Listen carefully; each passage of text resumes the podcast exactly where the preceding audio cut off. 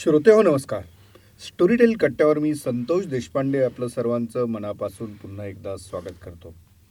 मित्रांनो या आठवड्यामध्ये आपण स्टोरीटेल कट्ट्यावरती स्पेशल गेस्ट ज्यांना म्हणू आपण अशांना बोलवलेलं आहे.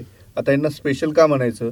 याची दोन कारणं आहेत. एक म्हणजे ते माझ्या जवळचे आहेत म्हणून स्पेशल आणि दुसरं आणि दुसरं ते आपल्यालाही खूप जवळचे वाटतात कारण आपण त्यांना पूर्वी ऐकलेलं आहे. ऐकत राहतो आपण. असे माझे मित्र संजय सोनवणी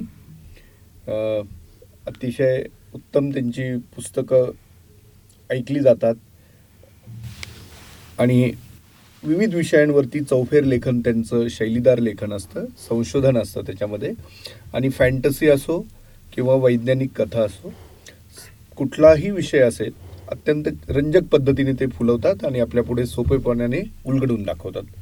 संजयजींच्या अनेक गोष्टी पॉप्युलर आहेत स्टोरी टेलवरती आणि संजयजींच्या या सगळ्या गोष्टी पुढं आणणारे स्टोरी टेल इंडियाचे प्रमुख जे आहेत योगेश दशरथ ते देखील आज माझ्यासोबत आहेत. संजयजी आणि योगेश तुमचं दोघांचंही खूप खूप स्वागत. धन्यवाद धन्यवाद. नमस्कार. नमस्कार श्रोते हो. कसं वाटलं म्हणजे मी स्पेशल गेस्ट असं म्हटल्यानंतर? एकदम स्पेशल छान छान म्हटलं. जरा अंगावर मुठभर मॉस चढलं येस पण आज योगेशला मुद्दाहून मी इथे बोलवलेला आहे. याचं कारण असं की आज तो बोलणार आहे तो वेगळ्या भूमिकेतून बोलणार आहे. कारण योगेशनी लिहिलेली एक छोटीशी गोष्ट जी अत्यंत सध्या गाजते आहे थोडंसं अतिप्रेम. आता हे थोडंसं अतिप्रेम ही जी गोष्ट आहे योगेश कुठल्या जॉनरमध्ये मोडते?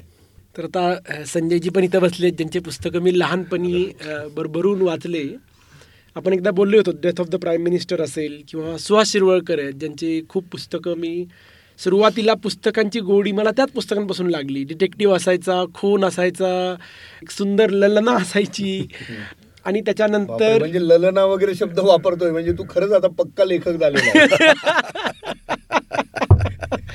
ते पण माझं मराठी चांगलं नाही आहे ते मलाही माहिती आहे. आणि इंग्लिशमध्ये रेमन चॅन्डलर असेल किंवा माल्टीस फाल्कनसारखे पुस्तकं आहेत. तर मला स्वतःला तू इतक्या फ्लुएंटली अशी इंग्लिश लेखकांची नावं किंवा पुस्तकांची नावं असं फेकतो. त्याच्यावरून आम्हाला एक असं थोडासा गंड होतो आणि एक प्रश्न उद्भवतो की मग तू मराठीत कसं लिहिलंस? हे पुस्तक ही जी गोष्ट आहे ती मी इंग्लिशमध्ये लिहिली होती आणि मग सम्राटनं ती मराठीमध्ये ट्रान्सलेट केली. मी स्वतःही मराठीमध्ये लिहिलेलं आहे पण मला स्वतःला माहिती आहे की माझं मे बी इंग्लिश लिहिणं थोडंसं बेटर आहे मराठीपेक्षा. पण मला ह्या पद्धतीचं हलकं फुलकं लेखन म्हणजे मला वाचायलाही आवडतं आणि जे वाचायला आवडतं माणूस सुरुवातीला तेच लिहितो. एस्पेशली जेव्हा तुमच्याकडे खूप वेळ नसतो तेव्हा. संजयजी आता योगेशनी दुसऱ्या भूमिकेतनं तुमच्याशी पूर्वी काम केलेलं आहे तुमच्यासोबत. प्रकाशक म्हणून नाही का? म्हणजे किंवा संपादक म्हणून.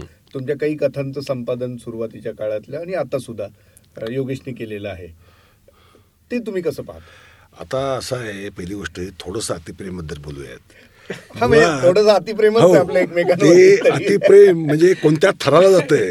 म्हणजे इथे कधी खून पडेल. का अपहरण होईल? का काही एखादा अटॅक होईल? किंवा हा जो त्यांच्याकडे परशुराम या डिटेक्टिव्हकडे आलेला जो ग्राहक आहे तो स्वतः काहीतरी भावनेच्या भारामध्ये काहीतरी चित्रविचित्र कृत्य करून मोकळा होईल आणि ते निसरत बसावं लागेल परशुरामला आणि लेखकही लेखक म्हणून योगेशजींना लोक खाजत बसावं लागेल. आणि मग करायचं काय याचं शेवटी?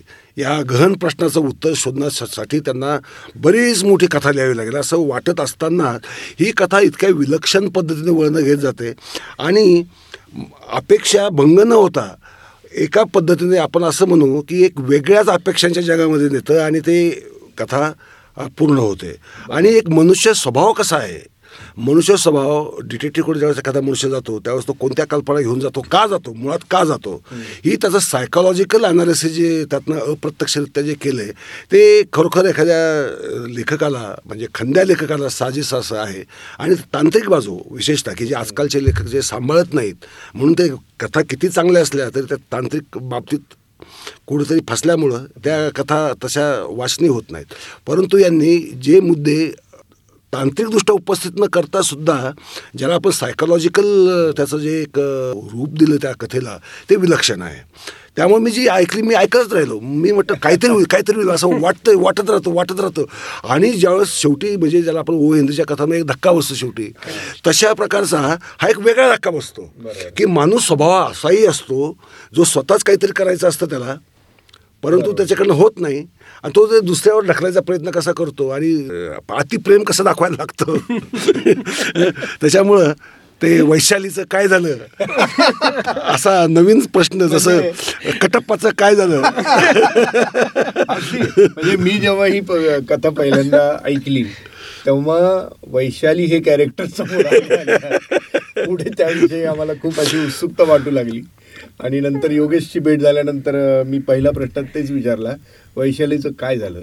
आणि मी हाच प्रश्न सम्राट शिरोळकरांना विचारला कारण त्यांनीच ती कथा सांगितली आणि अनुवादितही केली. आहे मी त्यांना फोनवर वैशालीचं काय झालं असं गंभीरपणे विचारतात ते हास्याचा असला काही स्फोट झाला. विचारसो नाही. मग हा प्रश्न आपण योगेशलाच विचारू ना. योगेश वैशालीचं काय झालं? ते आता पुढच्या गोष्टीसाठी वाट बघावी लागेल. अगदी किती किती वाट बघावं लागेल? ते मी सांगू नाही शकत. ते अगदी व्यावसायिक राजकारण्यासारखं उत्तर दिलं.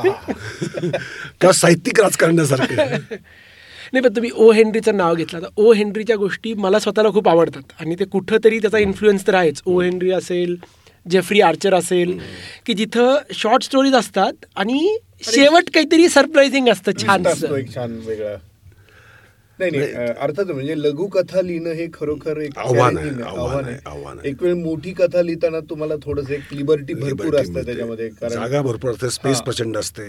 तुम्हाला वर्णन करण्यासाठी किंवा ते सगळं सांगण्यासाठी बऱ्यापैकी तुम्हाला मुभा असते. अहो मनोविश्लेषण करण्यासाठीच दहा दहा वीस पानं खर्च केली तरी काही कोणी काही म्हणत नाही. कारण ते शेवटी कादंबरी आहे. मग कथेमध्ये दहा पा- पानाची ते कथा संपवायची आहे तिथे हे करत बसण्याचा अवकाश तुम्ही तुम्ही असे सगळेच प्रकार हाताळलेले आहेत. एखादी छोटी कथा फुलवणं आणि मोठी कादंबरी लिहिणं आणि ती वाचकांना रुचेल अशा पद्धतीने लिहिणं हे दोन्ही प्रकार करत असताना मुख्य चॅलेंजेस काय असतात? म्हणजे म्हणजे आव्हानं ज्याला म्हणू आपण ते कुठले असतात लेखकांसमोर? खरं म्हणजे मी कथा खूप कमी लिहिल्या. याचं कारण सांगतो कथा अत्यंत अवघड प्रकार आहे. हां. मी कादंबऱ्या लिहिल्या जवळपास सत्तर ऐंशी कादंबऱ्या लिहिल्या आतापर्यंत. पण कथा सात आठ सुद्धा लिहिलेल्या नाही आहेत आता मी स्टोरी टेलसाठी या जम्बू ग्रहावरच्या गोष्टींमध्ये ज्या पाच कथा लिहिल्यात त्या कथा नाही त्या लघु कादंबऱ्या आहेत ॲक्च्युली कारण त्या तेवढ्या मोठ्या आहेत त्या. परंतु एक पाच सहा पानांची किंवा पंधरा वीस मिनिटांमध्ये एखादी गोष्ट सांगायची हे चॅलेंजिंग काम यासाठी होतं की मनातल्या कथेचा कॅनव्हास जर मोठा असला आणि ती थोडक्यात मांडायची असली तर तुम्हाला काय ठेवायचं काय घालायचं कोणाने ते एका कमीत कमी शब्दांमध्ये ते पात्र अख्खं डोळ्यासमोर उभं कसं करायचं? हा फार मोठा चॅलेंज असतो. आणि त्यातनं तुम्हाला कथाही घडवायची कथाही पुढे न्यायची आहे आणि तिचा एक लॉजिकल एंड पण करायचा आहे.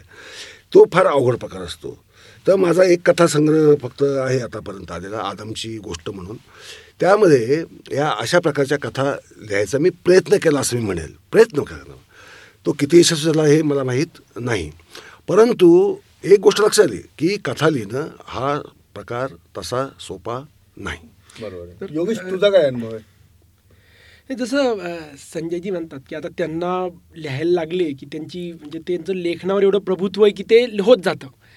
छोटी गोट गोष्ट लिहायची म्हणजे तुम्हाला एकदम मुद्द्याला जावं लागतं. तसं त्यांनी सांगितलं की तुम्हाला कमीत कमी शब्दामध्ये कॅरेक्टर यायला पाहिजे. मी आत्तामध्ये आर्टिकल वाचलं होतं की ॲपल आणि डिझाईन सेन्स. तर ॲपलचे फोन कसे काम करतात आणि डिझाईन सेन्स कुठले काम करतात? तर ॲपलमध्ये काम करायला लोक गेले की त्यांच्या तिथं डिझाईन वर्कशॉप असतं. ज्या लोकांना करावं लागतं. आणि तिथं एक पिकासोचं द बुल म्हणून एक प्रसिद्ध डायग्राम आहे. आता मी म्हणेन की आपल्या श्रोत्यांनी ते इंटरनेटवर सर्च करून बघावं. तुम्हाला मी इथं दाखवेन. तर बुल म्हणून जे पिकासोचं आहे तर त्याच्यामध्ये काय करतो तो की तो बुल काढतो तो. आणि जर तुम्ही सुरुवातीला विचार केला तर इथं पूर्ण बुल असतो एकदम डिटेलमध्ये. आणि मग तो त्याच्यामधल्या अनावश्यक गोष्टी काढत जातो. आणि जर तुम्ही सगळ्यात शेवटी बघितलं तर इथं फक्त अशा सात आठ लाईन्स आहेत. आणि ह्या लाईन्सनी तो बुल आहे तरी पण दिसतं. तर शॉर्ट स्टोरी ही अशी असते की तुम्हाला आधी लिहावं लागतं आणि मग तुम्हाला त्याच्यामधून जे जे तुमच्या गोष्टीसाठी आवश्यक नाहीये ते सगळं काढून टाकायचं आणि तरी पण गोष्टीचं मर्म जायला पाहिजे आणि ते अवघड असतं. एका कुशल शिल्पकारासारखं काम करावं लागतं की शिल्पकारासमोर एक दगड असतो भला मोठा धोंडा असतो. त्यातला अनावश्यक भाग काढून ते मूर्तीला जो काही सौंदर्य देईल तो भाग फक्त ठेवायचा आहे. तोही कसली क्षती न पोहोचता त्याचं सौंदर्य बिघडवू न देता अनावश्यक भाग काढून टाकायचा. अशा रीतीनं खऱ्या अर्थाने कथा साजरी स- निर्माण होते असं योगेशजींनी आता सांगितलं आणि अत्यंत फार चांगल्या पद्धतीने उदाहरण देऊन सांगितलं. ही फार महत्त्वाची गोष्ट आहे. तर आता तुम्ही पण जे लिहिलं आता आपण बिसंडीविषयी बोलत होतो तर मी खाली बघितलं एका वाचकाचं किंवा ऐकणाऱ्याचं कमेंट होतं की ह्या ज्या गोष्टी आहेत मातेलीचा सूड आहे बिसंडू आहे. ह्या कालक्रमानी आहेत का ह्या फक्त जम्बू ग्रहावर आहेत ह्या जम्बू ग्रहावरच घडतायत. ती कादंबरी नाही आहे एकाच काळामध्ये सरासरी घडणाऱ्या जम्बू ग्रहावरच्या वेगवेगळ्या प्रांतांमध्ये वेगवेगळ्या समाज व्यवस्थेमध्ये त्या गोष्टी घडत आहेत आणि या गोष्टी लिहिण्याचे कारण वेगळे. तिथली जीवनपद्धती श्रोत्यांसमोर जावी. दुसरी गोष्ट जम्बू ग्रह एकंदरीत काय आहे? तिथे कोणते कोणते समाज राहतात? त्यांची जगण्याची पद्धत काय? त्यांची नीतिमत्ता समाज व्यवस्था काय? आणि तिथली एकंदरीत समाज रचना कोणत्या प्रकारची? तिथली मायथॉलॉजी कोणत्या प्रकारची? तिथले वृक्ष कोणत्या प्रकारचे? तिथलं आकाश कोणत्या प्रकारचं? तिथली कालगणना कोणत्या प्रकारची? याचा एक अंदाज येत जावा. आणि ते नाट्याच्या माध्यमातून एखाद्या कथेच्या माध्यमातून म्हणून ह्या कथा आपण निर्माण केल्यात. त्या शृंखला नाही आहे ती म्हणजे काळाच्या दृष्टीने म्हणजे एक एक काल झाली आज झाली एक उद्या होईल परवा होईल तसं नाही. एकाच काळात घडतात या सरासरी म्हणजे एक दोन पिढी मागं पुढं. अशा ह्या कथा घडतायत. तर श्रोतेहो तुम्ही जम्बू ग्रहावरची कुठलीही कथा एकदम आरामात ऐकायला चालू करू शकतात आणि एक संपली की दुसरी ऐकू शकतात कारण की त्या कथांमधून एकतर गोष्टीची मजा आहे आणि एक वेगळं पूर्ण फॅन्टसी जग जे समोर आहे ते समजून घेण्याची मजा आहे. योगेश मी मागच्या वेळी संजयजींना ह्याच विषयावरती बोलतं केलं होतं. मला त्याच वेळेस एक प्रश्न पडला होता पण तो प्रश्न खरं तर मी तुला आधी विचारायला हवा. तो असा असं काही स्टोरी टेलवरती यावं ही कल्पना अशी अशी यावी. यासाठी तू आणि संजयजींनी कशा पद्धतीने तयारी केली होती? किंवा असं वाटलं कुठून तुला? मला स्वतःला फॅन्टसी आवडते. म्हणजे मला फॅन्टसीचे खूप सारे पुस्तक आहेत. मग तुमचं ब- ब्रँडर सँडरसनचे वेगवेगळे जग असतील व्हील ऑफ टाईम असेल किंवा फर्स्ट लॉ सिरीज असेल जो अबर क्रॉम्बोची लॉर्ड ऑफ द रिंग्स असेल. त्याच्यामध्ये मी ते अनफिनिश टेल्स आणि सेल्मेरियन पण वाचलेलं आहे. तर मला स्वतःला फॅन्टसी आवडतं. की एक वेगळं जग तुला आवडणारे कुठल्या फॅन्टसीज आहेत? आता मी जे नावं घेतले हा, म्हणजे स्टोरी टेल वरती आपण ऐकू शकतो आणखी इंग्लिश असेल किंवा मराठी असेल. स्टोरी टेलवर पण बरेच आहेत. ब्रँडर सँडरसनचे बरेच पुस्तकं आहेत. आता फर्स्ट लॉ आहे का नाही मला माहिती नाही on top of my head कारण की मी स्वतः फॅन्टसी अजूनही जास्त वाचतो. कारण की एस्पेशली ज्या फॅन्टसी लिहिण्यासाठी आता आम्ही जम्बू ग्रहावर लिहिताना काय प्रयत्न केला आहे की त्या ऐकण्यासाठी पण सोप्या पाहिजेत. म्हणजे त्या गोष्टी फास्ट पाहिजेत ते कॅरेक्टर व्हायला. कारण की जेव्हा आपण वाचतोच फॅन्टसी आणि जेव्हा ऐकतो त्याच्यामध्येही फरक पडतो. बरोबर. कारण की वाचताना तुम्ही पाच पाच पानं वाचू शकता. हम्म. आणि मगाशी मी म्हटल्याप्रमाणे पहिली गोष्ट काय योग्यजीन माझ्यामध्ये एक वेवलेंथ आहे. ते त्यांना काय विपरीत असतं त्याच्या डोक्यासमोर कोणत्या प्रकारचा एक जग असू शकतं याचं मला पटकन आयडिया येते. आणि मग त्यानुसार मग ते जे डेव्हलपमेंट जे आहे कथांची डेव्हलपमेंट असेल वातावरण डेव्हलपमेंट ते युनिवर्स असेल ते बनवायचं जे काय असेल ते. मग त्यातल्या सोप्या गोष्टी कोणत्या अवघड गोष्टी कोणत्या कोणत्या गोष्टी श्रोत्यांना म्हणजे ऐकण्याच्या माध्यमात त्या योग्य ठरणार नाहीत. ह्या सगळ्या गोष्टींची बरोबर कल्पना येते. त्याच्यामुळे यातनं काय झालं की खऱ्या अर्थाने ज्याला आपण म्हणू फक्त ऑडिओसाठी लिहिल्या गेलेल्या या जगातल्या कदाचित पहिल्यांदाच फॅन्टसी अशा असतील कदाचित. मराठीत नक्कीच. मराठीत तर पहिल्या असतील खरी गोष्ट आहे. बरोबर. आम्ही गप्पा मारत आमच्या गप्पा वेगवेगळ्या दरवेळेस हो. भेटले की होतातच. समजा आत्ताच आपण गप्पा मारले की पुढचे एक दोन प्रोजेक्ट कुठले. येणार आहेत?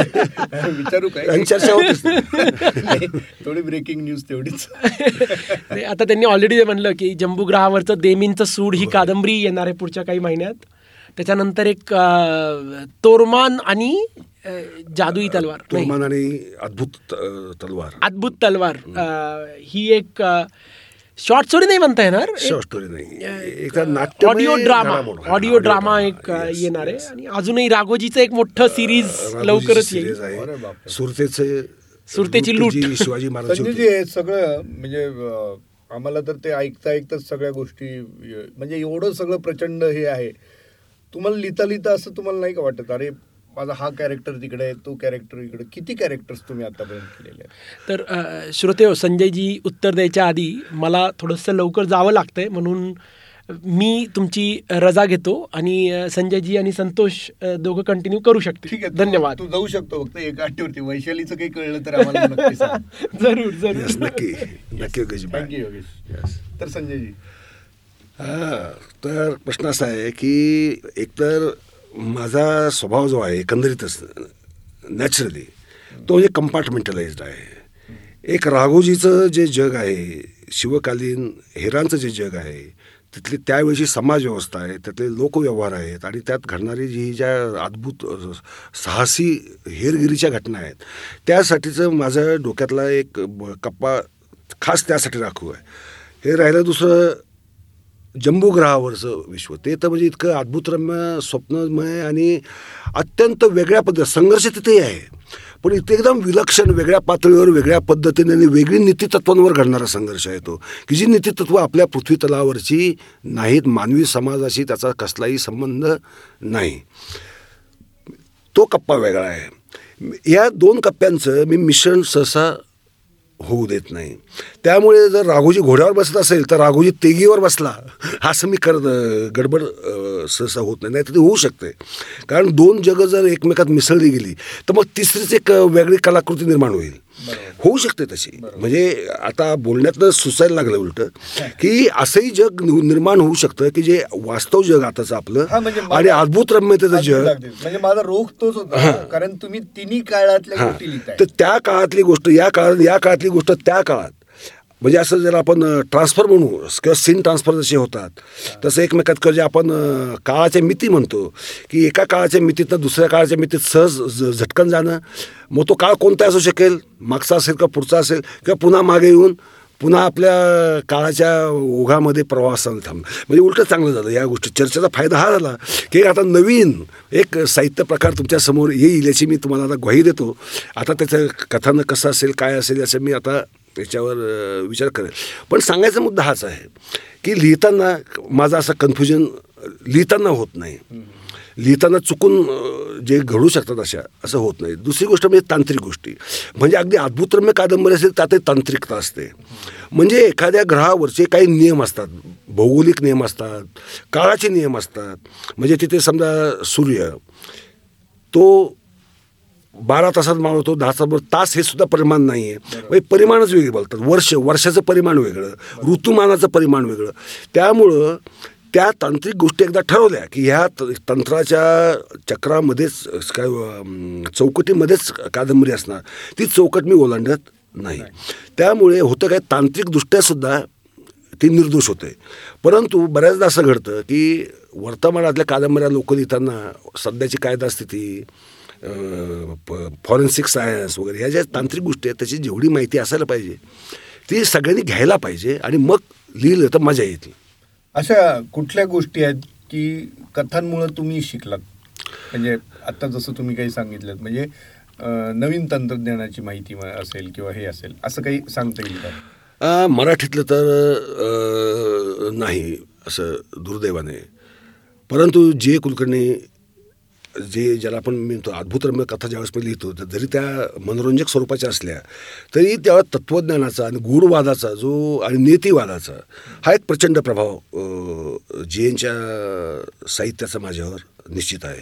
किंवा अल्बेर कामेचं परकासारखं पुस्तक असेल. हे हे प्रभावाचं झालं. मी असं म्हणतोय की नवीन गोष्टी तुम्ही स्वीकारल्या पाहिजेत किंवा तुम्ही त्याची माहिती घेतली पाहिजे असं एक जे तुम्ही ध्वनीत केलं मगाशी. अं, नवीन तंत्रज्ञान असेल अमुक असेल तमुक जेणेकरून तुम्हाला तुमच्या कथा फुलवताना डिटेलिंगमध्ये त्याचा वापर होऊ शकतो.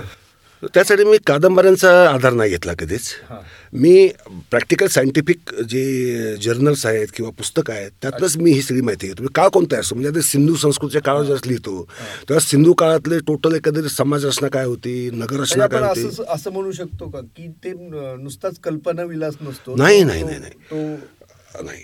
खरं सांगू तुम्हाला सामाजिक कादंबरी लिहिण्या जाणारा सामाजिक कादंबरी लिहिण्यापेक्षा अद्भुतरम्य थरार कादंबरी रहस्यकथा हे प्रकार लिहिणं जास्त अवघड आहे. कारण कल्पनांची झेप तर घ्यायची आहे. कारण सगळं विश्व काल्पनिकच असतं. त्यातला खुनही काल्पनिक असतो त्यातलं अ, खुनही काल्पनिक असतो शोधणाराही काल्पनिक असतो. तो तर्कबुद्धी लावतो आणि त्याच्यापर्यंत तो प्रयत्न करतो.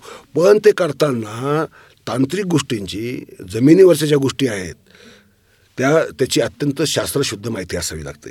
पाया पाया जो आहे तो वास्तव असला पाहिजे. नाही तर तीनशे दोन कलम खुनासाठी आहे. म्हणून जर दोन हजार वीस साली जर तुम्ही तीनशे तीन कलमही लावायला लागलात तर ते हास्यास्पद होईल. कारण तीनशे तीन कलम रद्द होऊन आता तीस वर्ष झालेली आहेत. पण आताचे काही कादंबरीकार असे आहेत की ते वापरतात ना चक्क. आणि फेमस कादंबरीकार म्हणजे अत्यंत प्रतिष्ठित कादंबरीकार. आणि मग होतं काय पुढचं वाचवलं जात नाही. कारण वाचकांना सगळ्याच गोष्टी माहीत नसतात. ही गोष्ट खरी आहे. परंतु ज्यांना माहिती आहे त्यांना ते कुठेतरी खटकल्यासारखं होतं. आणि ते होऊ नये. यासाठी या जे आपण ज्याला म्हणतो जमीन जी आपली आहे ती जमिनीवर राहूनच या कल्पनाच्या भराऱ्या घेतल्या पाहिजेत. तर मित्रांनो हे होते आपल्या सर्वांचे लाडके लेखक संजय सोनवणी आणि आत्ता थोड्या वेळापूर्वी योगेश दशरथ देखील आपल्यासोबत होते. या माझ्या दोन्ही स्पेशल गेस्टला मी पुन्हा एकदा नक्की पाचारण करेल. वेगळ्या कल्पना वेगळ्या गोष्टी घेऊन परत एकदा आपण स्टोरी टेलवरती हे गप्पांचे सत्र पुन्हा एकदा रंगवूया. धन्यवाद. धन्यवाद सर. धन्यवाद. आणि योगीजींतर्फे मी आपल्या सर्वांना धन्यवाद देतो कारण ते आता इथे नाही आहेत. यस आणि सर्व श्रोत्यांनी आमच्यावरती थोडंसं प्रेम दाखवावं आणि थोडंसं अतिप्रेम ही गोष्ट योगेश दशरथ यांची नक्की नक्की ऐकावी. आणि आम्हाला त्यांचा प्रतिसाद द्यावा. येस